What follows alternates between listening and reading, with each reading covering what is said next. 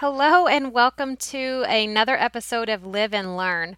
It's been a long time since I have been on here joining you, and sorry for that long hiatus, but thanks so much for tuning in. And I sure hope that your summer is going well. Uh, my family just got back from Lake Michigan area, Chicago area, which is one of our favorite places to visit. And we've been having a really good summer here in Kentucky. And I hope that that's true where you are as well. I know many of you have been wrapping up end of the last fiscal year things and are just starting into the new part of the fiscal year. It's hard to believe it's fiscal year 1819. So today, I'm actually I was actually inspired to record this particular episode due to something frustrating me in my in my home life at the moment. I live in an old house. It's about a 100 years old.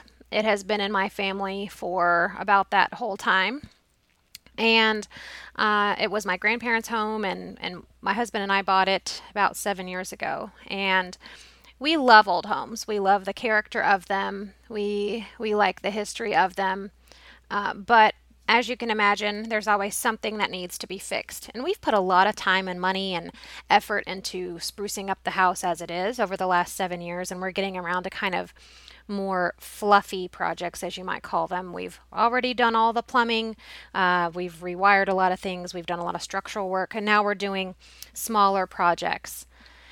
But the thing that's very frustrating for us is living in a rural area. We have a very hard time finding dependable people to come fix things in our home. Uh, there are lots of things that we do ourselves. There are lots of things we're not comfortable doing ourselves. We're busy people. If something isn't our forte and someone else is a professional at it, obviously it's a better choice to have an electrician come hang ceiling fans in a room that has no ceiling wiring than for me to attempt that myself and burn our house down. So, we we do occasionally need someone to come in and do something.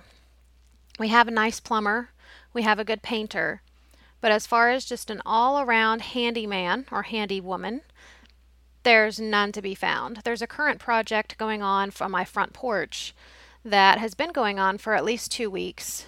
And we're rescreening our screened in porch, which is actually our favorite room in the house. And uh, this person was recommended by friends of ours or coworkers of ours. And um, upon speaking with the person, he was very nice and said, Oh, yes, this isn't a problem. And currently, uh, two weeks in, he told me yesterday that he would finish yesterday and then got the job about 10% done. Then today, uh, or last evening, he said he would be here bright and early the next morning.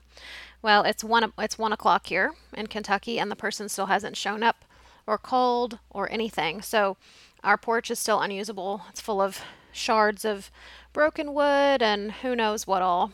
And I'm not surprised, I have to say. This has been our experience with trying to get dependable workers. You may recall I had the same issue initially with creating SCR Academy. Uh, our web developer we contracted with halfway did the job in a really drawn out time frame and then we had to find someone else to finish it actually to start over completely he didn't do it do even do a good job to start with so what I wanted to talk about today is trades, the trades in in the country, and why there seems to be, you know, we ha- I know we have a skills gap in many many areas, uh, but the trades are one that's suffering the most. And so I wanted to talk a little bit about what adult education can do to really help with the trades. So one of my favorite shows, I don't get to watch it that often. We don't have TV um, we can get the PBS app, I guess, and watch, but I love this old house because I live in an old house. And also, they actually have projects that average homeowners such as myself can can take on. There are some things I've done myself this summer. We have a a 40 year old creek stone sidewalk that hasn't been taken care of at all prior to our moving in. And so I had to regrout all of all of that and it was a lot of work, but I feel very proud every time I walk on the sidewalk knowing that I fixed it.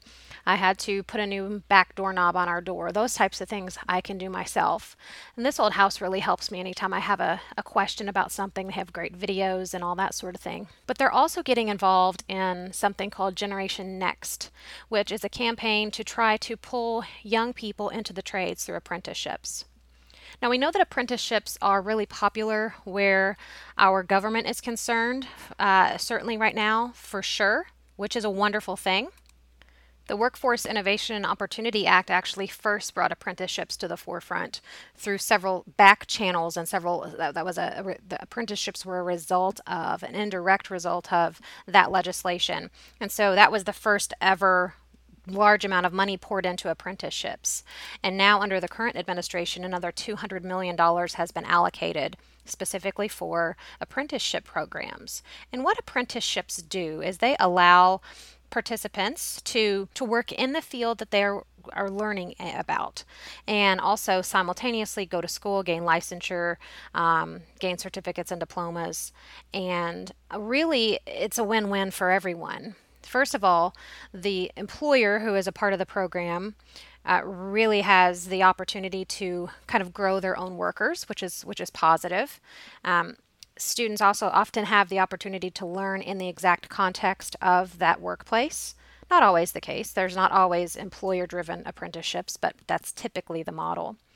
And additionally, students have the opportunity to learn in a in a, a real authentic environment and you typically get paid simultaneously while going to school and often the times those school programs are even paid for here in the state of Kentucky. The Work Ready Scholarship has just expanded its parameters as well to include even associate's degrees and uh, in some cases beyond uh, to make sure that individuals who want to pursue high demand careers here in the state of Kentucky can get anything from a diploma to an associate's degree and beyond, depending on you know a variety of factors, which is really, really good news. And oftentimes apprenticeships are a part of that. Another big part and, and a big area that adult education can really help to push the trades and to help fill this skills gap is in through accelerating opportunity where in adult education there's a partnership between a community college system and the local adult education system and allows students to be pursuing their high school equivalency simultaneously with some certificates and diplomas and even working toward an associate's degree in some cases while uh, while earning their initial diploma and that's really exciting too because so many of our students as we know they have knowledge in a lot of these areas. Uh, it's this is why contextualized instruction is so important and has come to the forefront in adult education, is because so many of our students grasp things better uh, based on things that they already do. Perhaps you have someone who's worked in floor laying. I had a student once who he worked and he still works for our local business that lays carpet and hardwood and tile and all those things. And he had such extensive knowledge that he brought to my classroom for practical use of measurement. And he could explain things in a way that was just wonderful to hear and that many other students could relate to from their own lives. So, contextualized instruction is a really important part of this, we know. And accelerating opportunity kind of helps students to enhance their own areas of strength and simultaneously work toward diplomas as well on the academic side of things, which is wonderful. Career pathways in adult education, as we know, is, is big and important as well. Uh, WIOA tells us that, but it's really permeating programs around the country with that integrated education and training model that allows, once again, students to grasp and work on multiple certificates at the same time. I just finished up writing a whole curriculum unit on dream jobs, which is, I, called it career snapshots, where students are, are able to read about different jobs from folks who, are, who work in those fields and talks about their favorite things and least favorite things and so on. And one of the things that really resonated with me as far as trade work is the the physical ability to see a job come to completion you know, sometimes in, a, in more abstract work, it's harder to see the fruits of your labor sometimes. But, you know, I, as I mentioned with my sidewalk project, I feel satisfied every time I walk on that sidewalk knowing that I, I improved that area of our home. So there's a lot of satisfaction that comes as well from working in the trades and exposure for students in career pathways in a lot of different areas can maybe help to draw that out as well and, and focus on things that they already are satisfied by doing and making sure that they're understanding that there are careers and jobs in those fields as well. And really, the last area that adult education can really help in this way is to, as I'm always harping on, be aware of your partnerships. Be aware of those those companies in your town, those businesses, those other partners, Career One Stop, for instance, who can really help provide guidance for students and for you when you're starting to look at helping students delve into career pathways.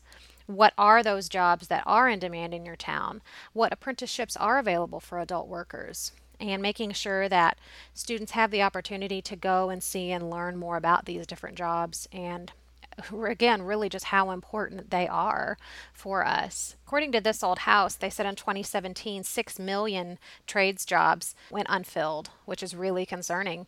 And I can, as I can say from personal experience, it's been endlessly frustrating, not only trying to find someone to even ask, but then when you even get someone out here to do a project, half the time they don't show up. So, it's, it, this is a, a, a, field ripe for the picking if students are interested in it. And hopefully, this has helped you be a little bit more aware of some of the ways that you can foster uh, trade work in, in your classroom and your students. As we close out today, I have a lot of things going on this fall. Hopefully, I'll be seeing some of you even. I'm coming to several conferences around the country. I'm coming back to several states to continue with standards implementation. I'm starting some new partnerships with, with uh, states and entities elsewhere as well, which is really exciting. I also have something new coming on SCR Academy. I'm actually going to uh, be working on that after I hop off of here. Uh, I'm going to be doing some mini, I call, I'm calling them mini PDs, little free webcasts that you can download and go through with people in your learning center.